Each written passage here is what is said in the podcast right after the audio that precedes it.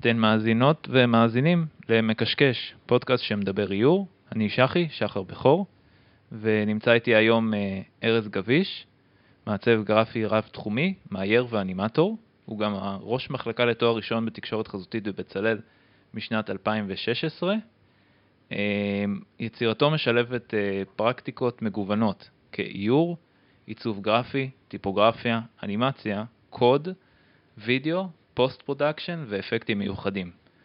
אה, מעצב ומנהל אומנותי פרויקטים מגוונים בתחום הטלוויזיה, בהם העונה השנייה של מיזם העברים, סדרה דוקומנטרית אודות משוררים ואנשי רוח בתרבות העברית, והסדרה שיעור מולדת של מודי ברון וענת זלצר. יוצר יצירה אישית אה, מחקרית בתחום עיצוב ותנועה, חובב מדע בדיוני, בזמנו החופשי נהנה ליצור אה, מוזיקה אלקטרונית על סינתסייזרים מודולריים, ובעברו הוא אה, פיתח ועיצב סדרות אנימציה לילדים, הסדרה זאק וקוואק בעיצובו, שודרה בערוץ ניקולודיון העולמי וערוצים נוספים, וכב-180 מדינות ברחבי העולם. על העיצוב הסדרה היה מועמד לפר... לפרס האני של איגוד האנימציה של הוליווד, ולפני כן, כמייסד ומנהל קריאיטיב בסטודיו פרימוס, עיצב את מרבית הערוצים הישראלים בסוף שנות ה-90 ותחילת שנות ה-2000. וכמו כן, uh, עיצב סדרות אנימציה, משחקים לטלוויזיה אינטראקטיבית ואת ממשק המשתמש לתוכנת המסרים uh, שכולנו גדלנו עליה, ICQ.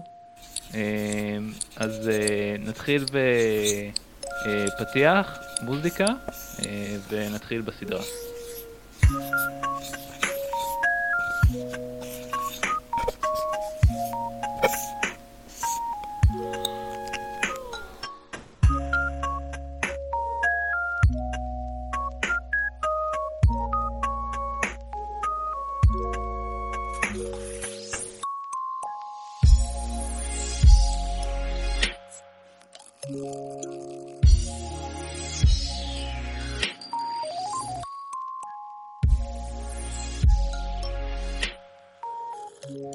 אוקיי, חזרנו, אנחנו עם ארז גביש. אה, היי ארז, מה קורה? בסדר, מה שלומך? מעולה. אה, טוב, אז לפני שנתחיל, אה, ממש שכחתי מלא זמן להגיד שחשוב שתדרגו את הפודקאסט באפל פודקאסט וספוטיפיי ולעקוב, כל מה שאתם יכולים לעשות, גם באינסטגרם ופייסבוק, אנחנו מנסים להגיע לכמה שיותר יוצרים ואנשים שיכירו את, ה, את עולם העיצוב והאיור. אז uh, תודה, והי ארז, מה נשמע? מעולה, בסדר גמור. טוב, אז uh, תספר מאיפה, מאיפה אתה מגיע הבוקר. Uh, הבוקר מתל אביב, uh, איפה שאני גר, uh, כבר די הרבה זמן, אבל ב- אני מבלה הרבה זמן בירושלים, במחלקה uh, לתקשורת חזותית, חזותית בבצלאל. Uh, שם רוב ימיי, כשאנחנו לא בסגר, כן? כן. אז אני שם. ו- ואיך היה באמת אה, כל התקופה האחרונה, באמת אה, אה, לפני שבועיים הייתה תערוכה אלטרנטיבית, מה שנקרא בבית כן. רומנו, וכל הסיפור הזה, איך, איך, איך היה כל התהליך בכלל של פרויקטי גמר השנה בקורונה? ו... זה, זה היה מורכב, היינו כל הזמן עם יד על הדופק, לראות מה, מה קורה, מה המצב, מה מותר לעשות, מה אפשר לעשות, לשמור על התו הסגול, לשמור על בריאות של אנשים, שזה חשוב מאוד. אה, וגם לנסות לשמר כמה שיותר מתרבות המחלקה, שהיא... אה, זה אנחנו נבנים, אבל לא רצינו שהסטודנטים ירגישו שהם יותר מדי אה, נדפקו מהסיפור הזה. ברור שיש לזה מחיר, זה לא כמו להיות. לא כמו להיות במסדרונות, לא...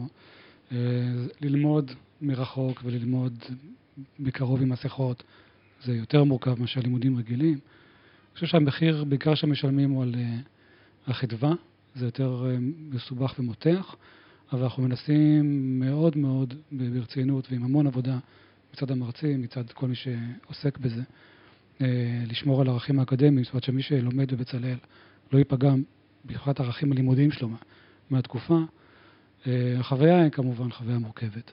אז בסוף הסמסטר, היינו בהתחלה בסגר מאוד ארוך, כן. אבל הארכנו את הסמסטר, הארכנו את הסמסטר בעוד אה, חודש וחצי כמעט, ובחלק השני של הסמסטר חזרנו ללימודים בקמפוס. זה היה יחד עם עלייה הדרגתית אבל ברורה במספר הנד... הנדבקים. אני הימרתי באיזשהו שלב שהסיכוי שיהיה חולה מאומת בבצלאל הוא 130 אחוז, משהו כזה. הייתי משוכנע שזה יקרה, אבל להפתעתי הממש רבה זה לא קרה. וואו. אה, אבל היה, כן, היה, זה, זה מורכב, מורכב ללמוד בחדר עם אה, עוד אנשים, כולם עם מסכות חם, אוגוסט, יולי, כן. אוגוסט. הצלחנו כן לעשות אה, שבוע הגשות בעצם, שזה אחד ההישגים, אני חושב, הטובים שלנו, היה שבוע הגש- הגשות מאוד, אה, מאוד מרשים, מאוד מהנה, מאוד מלמד.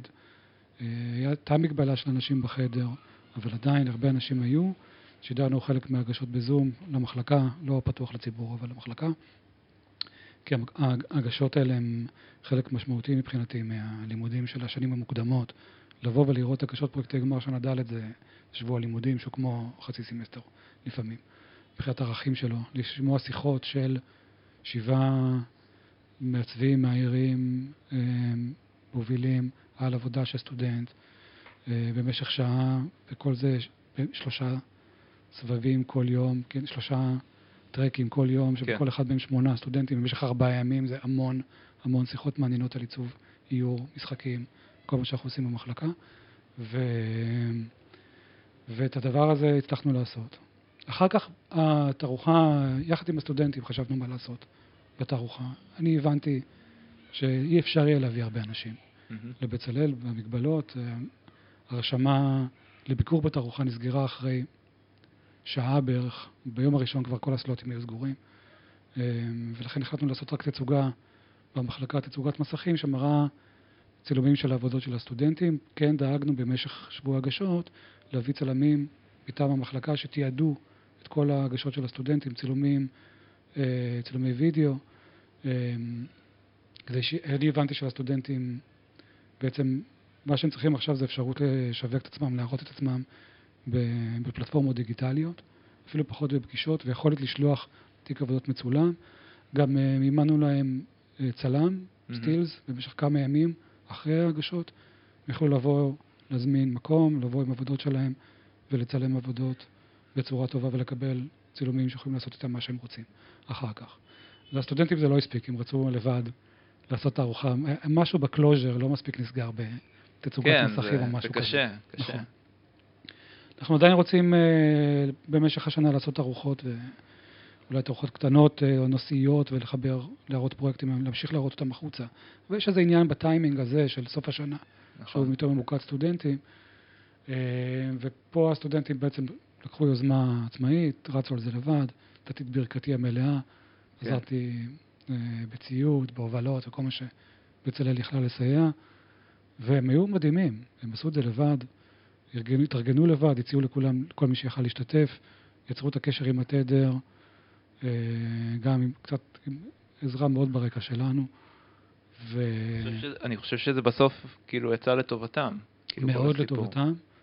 גם מבחינת הרעש שזה עשה, גם מבחינת זה שזה היה בתל אביב. ש... אני הייתי שמח אם תערוכה כזאת הייתה נמשכת יותר זמן, כן? גם לאורך כל היום וגם לשבועיים לפחות, אבל בתוך המגבלות שיש היום, זה בהחלט היה הישג מאוד מאוד ראוי. אמ, אני למדתי מזה שכדאי לתת לסטודנטים לעשות את תערוכת הבוגרים, להיות יותר מעורבים לפחות, כן? כן.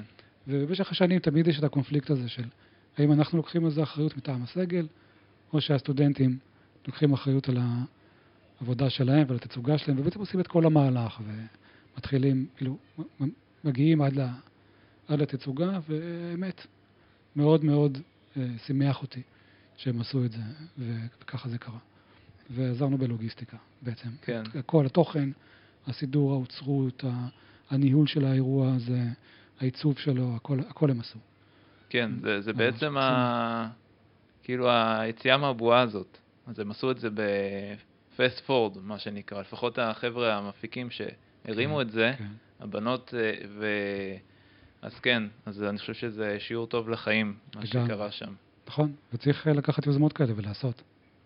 בהחלט. אמ, למי שעכשיו הגיע, אז אנחנו עם ארז גביש, ראש המחלקה לתקשורת חזותית בבצלאל. אמ, בוא, בוא אולי תספר אה, קצת אה, באמת על ה...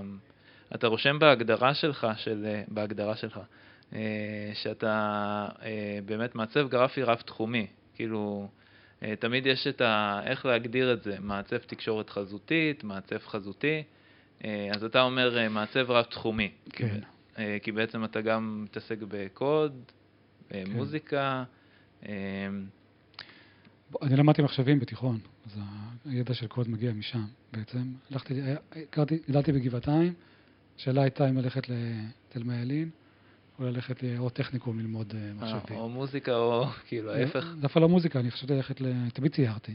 אה, אז אוקיי. חשבתי ללכת. ללמוד אה, ציור, אמנות, מה- Mm. דווקא באזור החזותי. מוזיקה הייתה תחביב שלי גם כש... בנעוריי, אבל ה...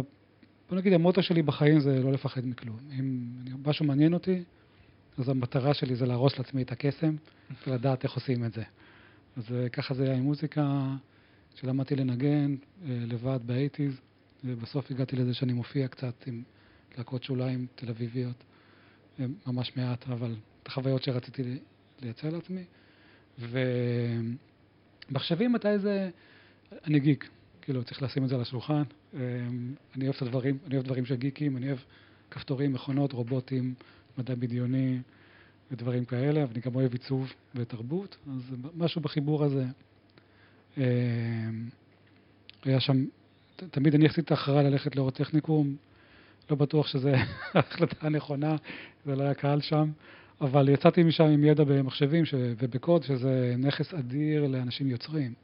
כי מה- מהמקום הזה, מזה אני גם לא מפחד אבל היום. ב- בתקופה הזאת איזה שפה לומדים? מה למדו? פסקל? למדנו מה זה? בייסיק, למדנו אה. פורטרן, קובול, אוקיי. כן, שפות, קובול, זה התוכנות של הבנקים כתובות אוקיי. בקובול. ב- באורט היה אמ, PDP 11, זה מחשב מיני. זה תפס חדר שלם עם מחשבים מסופים. אמ, לי היה אפל 2 פלוס בבית, תכנתתי אמ, מכונת תופים פשוטה. על המחשב, מין כזה sequencer ש- 16 סלוטים שאפשר להכניס אליו סאונדים ובעצם לייצר בו מקצבים. אמ, היו לי חברים שקצת הסתובבו באולפנים בסינטרון, אז היה כזה, הצלחתי לשים את הידיים שלי על קצת מכונות תופים, קצת מכונות הקלטה, קניתי איזה multi effect, גיטרה חשמלית, אחרי זה התחלתי גם לנגן, אחרי זה בצבא side track לשירות צבאי, אבל כשחזרתי, כשהשתחררתי, אז אה, לי היה ברור שאני הולך לבצלאל, שאני הולך ללמוד אה, עיצוב גרפי, למרות שכאילו באת ממוזיקה וקוד. כאילו... אבל שוב, ציירתי, תמיד ציירתי, אהבתי Mm. קומיקס, ציירתי קומיקס, ציירתי לוגויים. Hmm, של חברות תקליטים, אה, כאילו זה, הייתי עושה לעצמי חולצות שאני מצייר lettering של, של להקות שאהבתי, מפורדי, וולפקאם פרס, לוגו נפלא, איינשטרצנדן, נויבאונטן, כל הלוגויים המופלאים של האייטיז. אה, הבאתי אבות להביא ספרים, זה אחד הספרים שהבאתי. אה, אז אה, הבאת- הבאתי ספר של ההשפעות, הראשונות שלי, של וורן אוליבר שמת השנה, נפטר. שמצב שמאוד השפיע על תפיסת העיצוב שלי ועל מה שאני אוהב בעיצוב, שדווקא האזור הלא פונקציונלי, דווקא העיצוב שהוא יותר אקספרסיבי. אה, הוא עבד אה, המון בקראפט. כשלמדתי בבצלאל, אחר כך ענת קציר הייתה ראש המחלקה אה, לתקופה קצרה, והיא יצרה איתו קשר, הצליחה לשכנע אותו להגיע לירושלים לסדנה, ואז התפוצצו איזה שני אוטובוסים בירושלים, והוא ביטל את ההגעה שלו, והייתי כל כך קרוב ללמוד סדנה אצל, אה, אצל אבוהן אוליבר, אבל זה, זה הלך. ו- ואמרת גם קומיקסים, אז... אה, אז על איזה קומיקסים גדלת? אה, דודו גבע, אתה מתכוון? גם, אבל אני- בוא נגיד, הסגנון הישראלי הפרוע, קצת מחופף או פחות, דיבר אליי. אני תמיד אהבתי דברים ש... ש... שאני לא יכול לצייר. חיפשתי את מי שיאתגר את יכולות הציור שלי, אהבתי מאוד אה, סופר הירוס אמריקאים, וקצת, אה, היה לי טעם מאוד קיצ'י באיור ועיצוב בנעוריי. מביך קצת, אני לא אגיד שמות, זה ממש מביך. אמ, אה, סוריאליזם כמובן, כל מה שאנשים שלא, שפחות מבינים, כן, אה, אה, אוהבים, אבל בציורי מדע בדיוני, כן, אה, סיד מיד, הקונספט ארטיסט הגדולים. אמ, ו... כל האיורים האלה מה-60's עם אה, חייזרים כאלה. אה, אני מת על זה, עד היום. אז הבאתי עוד משהו. אוקיי. אמ, שזה... זה בלינקים, אני אשים לכם את ה... כאילו, אני אשים לכם לינקים לספרים. הבאתי גיליון של פנטזיה 2000, שזה היה מגזין מדע בדיוני ש...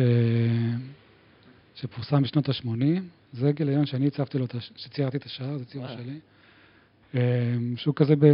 ברוח הציורים הקיצ'ים האלה של אה, אה, קונספט ארט מדע בדיוני, עולמות, אני ממש בלייד ריינר. כן, המורכבות הזאת, הברוק העתידני הזה. אמ, ו... אז זה דברים שהשפיעו עליי. חיפשתי כל קומיקס שיש, כן, הייתי, זה לא היה חנויות קומיקס בתל אביב. אז כל קומיקס שיכולתי להניח עליו את הידיים אה, שימח אותי, זה היה דרדסים. זה בקומיקס? יאללה, אני קורא, בוא נראה.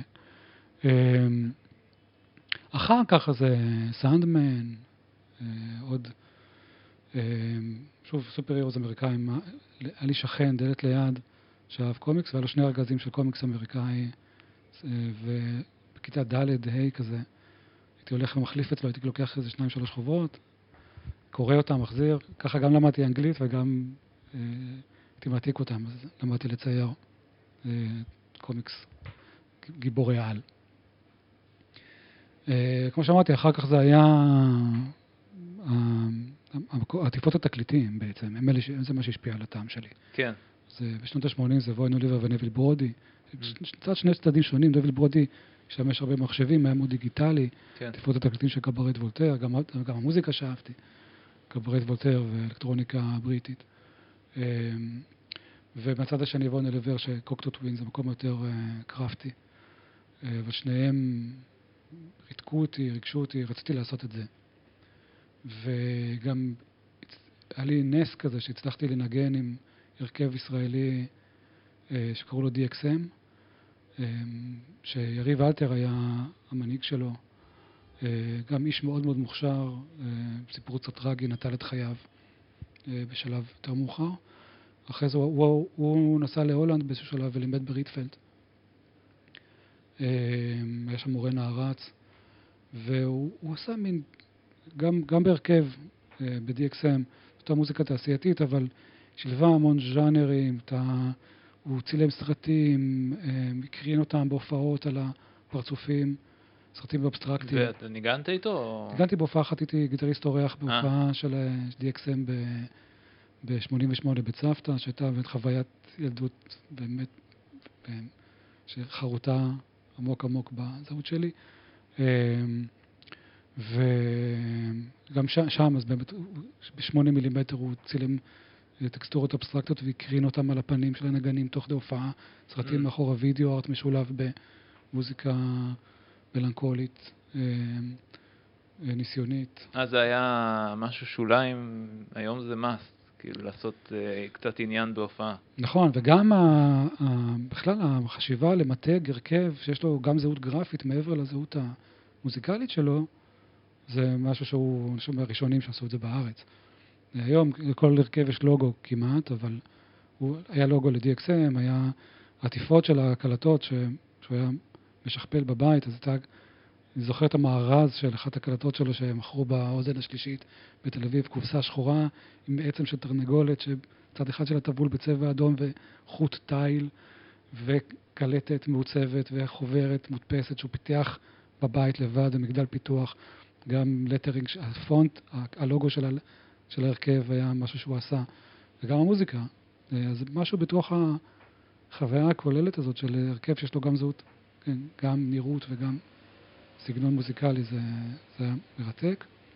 אה, ואחר כך בצלאל, אחר כך בצלאל פתח לי את הראש, זה היה כאילו כן. באמת... אה, היה לך, אתה חשבת מה אתה הולך ללמוד, או שבאת עם אה, ראש פתוח? באתי מאייר, גם הייתי המאייר של הכיתה. אומרת, בכיתה שלי כמעט לא היו מאיירים, אבל אז למדנו הכל. וגם היום, היסודות בבצלאל לומדים הכל. גם איור, גם עיצוב אבל אתה היית. במחזור שכבר היה את הקורס אה, קומיקס עם אה, קישקה? אני לקחתי קורס קומיקס עם קישקה, כן, בשנה ג' או ד', עשיתי קומיקס גם על פי סיפור של אה, סלמן רושדי, בהרבה סגנונות, אין לי סגנון באיור שלי אני יכול ללכת לכל מיני כיוונים, אז אם אהבתי את הסגנון המר, המרונדר, הקיצ'י, גם האמריקאי גם ה... זה היה אופנוע רציני. אמ, אז אחרי זה, דווקא בבצלאל, הנה עוד ספר. אמ, פתאום גיליתי שאפשר להתפרע וזה ממש, ולאבד את, ה, את הריאליזם, הנה בסקיאט, הרישומים של בסקיאט, שכאילו הפכו לי את הראש, זה בדיוק, זה ממש הפוך ממה שהראיתי קודם. ופתאום כן, זה... לדעת שאתה יכול כל כך להתפרע וגם לשלב טיפוגרפיה. ו... וגם הוא התחיל, הוא הגיע ממוזיקה, אז בכלל כן. זה מתאים לך. כאילו אם אתה... וזה גם, זה... פתאום מצאתי איזה משהו שאני, שהוא הפוך לחלוטין למה שגדלתי עליו, ולטעם שבאתי איתו, ופתח לי, הרחיב לי את האופקים, ופתח לי את הגבולות. אני, אני, אני באמת נורא מתחבר אליו, כי אה, אני, אני לא באתי מאיור או עיצוב או משהו כזה בהיסטוריה שלי, בחיים שלי בילדות, אה, למדתי אה, קולנוע בתיכון, ו... ולא ידעתי לרשום כשהגעתי לשנקר, והיה לי טראומה קשה. ואז גם למזלי יצא לי ללמוד עם בתיה קולטון, שהיא ראתה שם איזה משהו. Okay. כן. ו... ואז גם נחשפתי לבסקיאט, ואמרתי, וואו, איזה כיף שיש מישהו כזה. כן. Okay. כן. כמה חופש. יש לי sketchbook מבצלאל משנה א', שממש רואים שם, אבל אני תמיד ציירתי יפה. ושוב, הקומיקס הריאליסטי.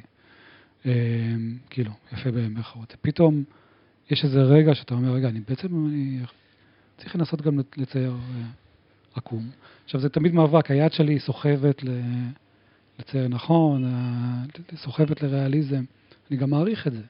אני מעריך את המיומנות בציור, אבל במקומות שאני מצליח למצוא את המקום שבו אני משתחרר, רואים את זה בטכניקה, ואם זה בצורה, אז אה, זה, זה המקומות שבהם אני, אז, אז אני משיג משהו. בזמן הלימודים אה, אה, התחלת להתעסק ב motion graphics ו... בזמן הלימודים, בהתחלה הייתי, כמו שאמרתי, בעיקר סביב איור, ולקחתי הרבה קורסים באיור, ואז התחילו הקורסים הראשונים ב interactive, אז עשיתי קצת אינטראקציה, קצת motion. אה, היה לי חבר טוב, שאחרי זה הפך להיות השותף שלי ב, אה, ב, בעסקים, אה, שלמד בקאמרה אובסקורה, רונן שני, ואיתו... אמ, למדתי, עבדנו ב... היינו שומרים במפעל קרטונים בהרצליה בסופי שבוע, זו הייתה עבודת הסטודנטים שלי. אוקיי. וזו עבודה שאתה מגיע ביום שישי בצהריים ויוצא ביום ראשון בבוקר, אה. מקבל שכר גם לזמן שאתה ישן, אז החזיק אותי בלימודים. ויכולתי להביא לשם את המחשב, לא נייד, מחשב שולחני, הייתי מגיע, מביא אה. אותו באוטו, מפרק אותו בבית, אוקיי. לוקח מוניטור של פעם כזה כבד, ומחשב, מקלדת עכבר, מוריד למפעל, בונה, שם את זה על שולחן. ושם למדתי 3D Max, זה לפני Max, זה 3D Studio Release 4. אה, קצת אה, ללמוד איך לעשות אה, אנימציה לבד. באמת, מה, עשית את זה עם ספרים? מהחוברת, מהספר הדרכה של, ה, של התוכנה, לא היה אינטרנט, זה עוד לפני האינטרנט. מה, באיזה שנה כן, זה היה? 92? אה, אוקיי. כן. אז uh, השגנו את התוכנה, השגנו, כן, בדיסקטים, פלופי, 30 פלופי דיסק של להתקין תוכנה. פוטושופ uh, כזה, גם, עוד היה קצת מקים, אבל... Uh, אז האינטרנט היה בחיתוליו, בשנה ד' כבר היה חיבור לאינטרנט, אבל גם זה היה ממש התחלה. ואז uh, קצת אינטראקטיב uh, בדירקטור, בעצם הקוד נתן לי את האפשרות לכתוב ב Lingo. אה, שזה שפת התכנות של אה, דירקטור, זה מה שהפך אחרי זה להיות Flash. Mm, הבנתי.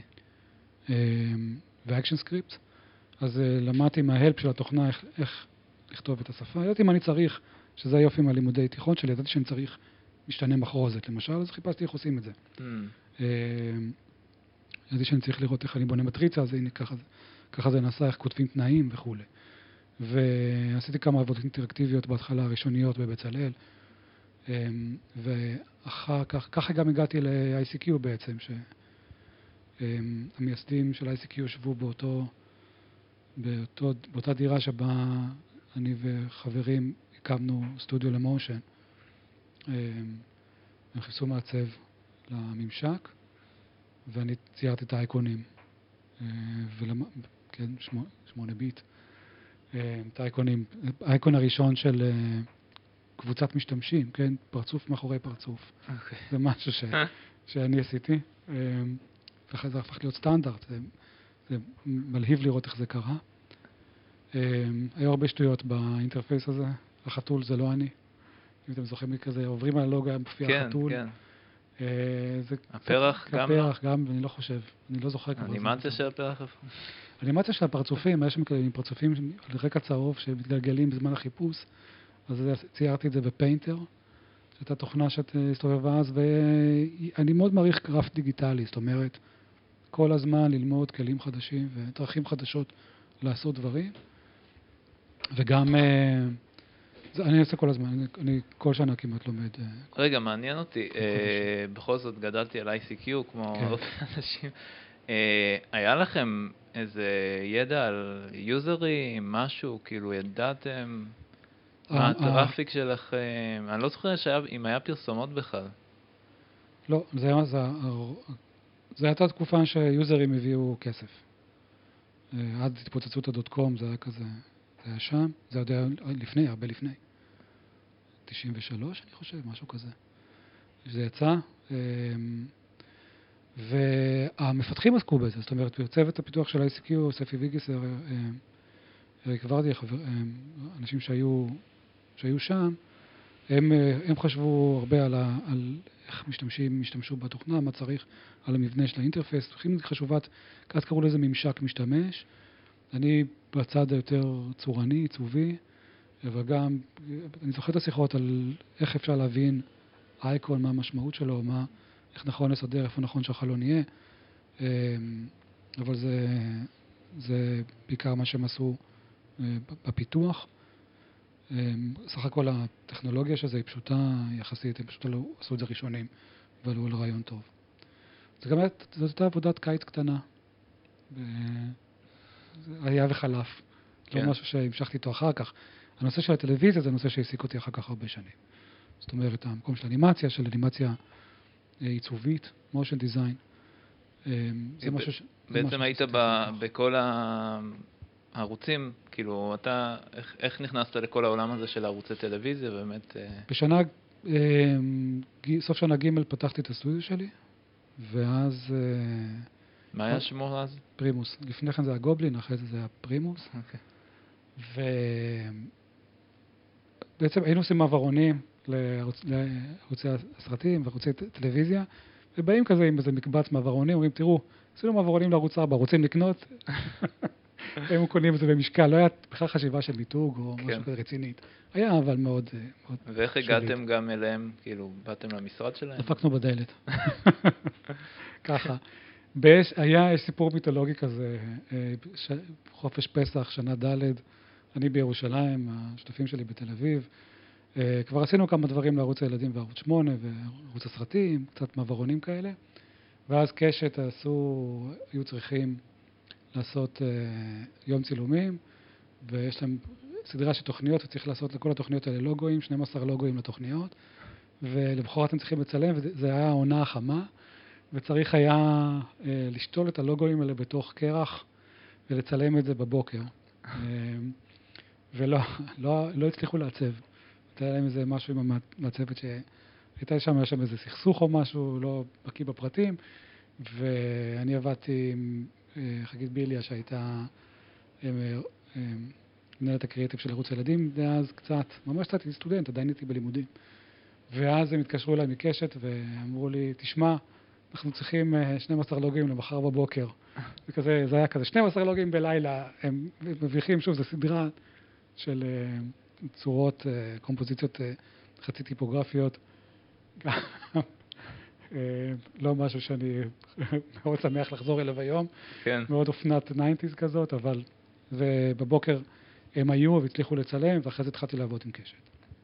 אמ, אחר כך גם עשיתי את אה, פרויקט הגמר שלי בבצלאל, שהיה סדרה של שלושה פתיחים טיפוגרפיים Mm. לסרטים, של אנימציה של טיפוגרפיה. עם אחד מהם, אחד מהם הגשתי ל-BDA, שזה Broadcast Designers Association, שלחתי את זה לתחרות בארצות הברית וזכיתי בפרס לסטודנטים, אה, על עבודת סטודנטים בתחרות הכי גדולה בעולם בזמנו למעצבי מסך, ברומקס BDA, נסענו שם. זה היה מאוד מרגש, לא האמנתי שאני אזכה, ישבתי כזה בסוף של האולם, אולם, כן. כן, אלפי אנשים באולם, מחלקות פרומו, מעצבי מסך, איפה זה היה? סן פרנסיסקו. אה, אה, מכל, מכל העולם, וכזה האנגר ענק, ומנחים את הערב אה, מנהל הפרומו של ABC ושל, מנהלי הפרומו של ABC ושל NBC, הופעת, זמרת אור- אורחת ארטה פרנקלין, שרה שיר, בברייק, אה, משהו כזה, או שזה היה המחזמר רנט שבדיוק יצא, אז כאילו זה היה הפקה גדולה אמריקאית. ואז בקטגוריה האחרונה של עבודות סטודנטים כזה, קוראים לי, אני כזה, מה? לא הכנתי נאום, לא, לא, לא חשבתי שיש סיכוי, הלכתי כזה את כל האולם, ישבתי בסוף כזה, הלכתי כזה לאט לאט, אני זוכר את עצמי מתרגש בדרך, עולה לבמה, מקבל פסל ענק, אומר למיקרופון תנקס, ויורד חזרה למטה, לא הצלחתי לדבר. אה, היה מאוד מרגש. אחרי פרויקטי הגמר שלי בעצם נפתחה הדרך, למחלקות הפרומו, שראו את זה והתלהבו ואמרו, טוב, יאללה, אנחנו צריכים... אה, איך באמת ראו? כי לא היה אינטרנט ו... אה, אז קצת הכרתי, כי התחלתי לעבוד אותם לפני כן, ואז Mhm. פתאום ראו את העבודה הזאת והתלהבו, וזה... פעם ראשונה שמישהו ראה אנימציה שרק אותיות, אותיות זזות ומתנהגות, ו... אמ, ואני עוד ב- הבטחתי ל... אמ, ל- לראש, ל- למנחה שלי שזה יהיה חמישה פתיחים, עשיתי רק שלושה, חשבתי שיקטלו אותי. אנשים צרחו כל ההגשה, לא הבינו מאיפה זה מגיע בכלל, איך, איך דבר כזה קורה, שיש אנימציה של אותיות על המסך, לא, זו פעם ראשונה שדבר כזה קרה אה, בבצלאל. אה, צרחו כולל- משמחה, לא מ... בשמחה, זה אה, היה, אני כן. זוכר את ההגשה הזאת, זה פשוט היה, גם, גם לא כל כך דיברו, זה היה, כאילו, זה, זה פשוט הגיע משום מקום. אה, זה מאוד- באמת המון לימוד עצמי, כי לא היה מקורות אפילו. גם איכשהו התגלגלה אליי קלטת וידאו, VHS של אה, הזוכים של פרומקס BDA, ויכולתי לראות מה עושים בחוץ, בחו"ל בעיצוב של. ערוצי טלוויזיה, איך נראים מעברונים של אה, סרטים, מיתוגים של ערוצי טלוויזיה. ואז התחלנו לעבוד, וזה היה... גדלנו ממש מהר מחברה של שלושה אנשים, שמונה אנשים, לחמישים איש בשני סניפים. אה, וואו. עשינו המון עיצוב טלוויזיה. זה היה בית ספר לעיצוב טלוויזיה. הרבה מאוד מהאנשים שעדיין עובדים בתחום, מתישהו עברו בפרימוס ו- ועשו שם את העבודה. זה היה מאוד אינטנסיבי, המון לילות לבנים, הרבה יותר אינטנסיבי מהלימודים, שוחק מאוד גם. כן. אה, בדרך המון... איך באמת גם, אה, אתה, אתה מתחיל ממקום שבעצם אה, הצפת, עשית את זה בתוך תשוקה, כן. ופתאום היה לך עסק. עס- ופתאום אתה צריך לגדל את העסק הזה, נכון, ללמוד הש- את זה. נכון, השותף שלי לקח את, את כיסא המנכ"ל מתישהו, היה צריך לוותר על המקום הקריאטיבי, ההנדזון. גם זה לא, לא משהו שהרבה פעמים משמח, זה מהלך ש, שלפעמים כואב לעשות. אה, אני נשארתי בתור מנהל קריאטיב, אבל כל הזמן מעורב גם בעשייה עסקית או... הרבה בלאגן, אני חייב להגיד, לא ידענו גם את זה, זה הכל מתוך לימוד, מתוך אה, שיחות עם אנשים, אף אחד מאיתנו לא למד מנהל עסקים או משהו דומה. כן, נכנסנו משקיעים בשלב מוקדם, ת- ת- היה תקשורת, אז גם היה לדווח למשקיעים, דירקטוריונים, הרבה כאב ראש, אה, אבל גם אפשרות לעשות הרבה דברים גדולים. והיה את הצד של האנימציה שכל הזמן אה, קרה במקביל, במקביל לזה שהצבנו ערוצי טלוויזיה, גם בעצם השתמשנו בפלטפורמות שלנו לעשות post production, אפקטים מיוחדים. מצאתי את עצמי יוצא גם את זה ולומד לומד גם את התחום הזה שאני אומנם פחות אוהב אותו, אבל אה, זה כלים, כלי יצירה, ש- מיומנות, ש... רגע, מי, ש, מי שכזה, האנשים שמאזינים אה, והם לא מהעולם הזה, רק תגיד להם במילה אחת מה זה post production.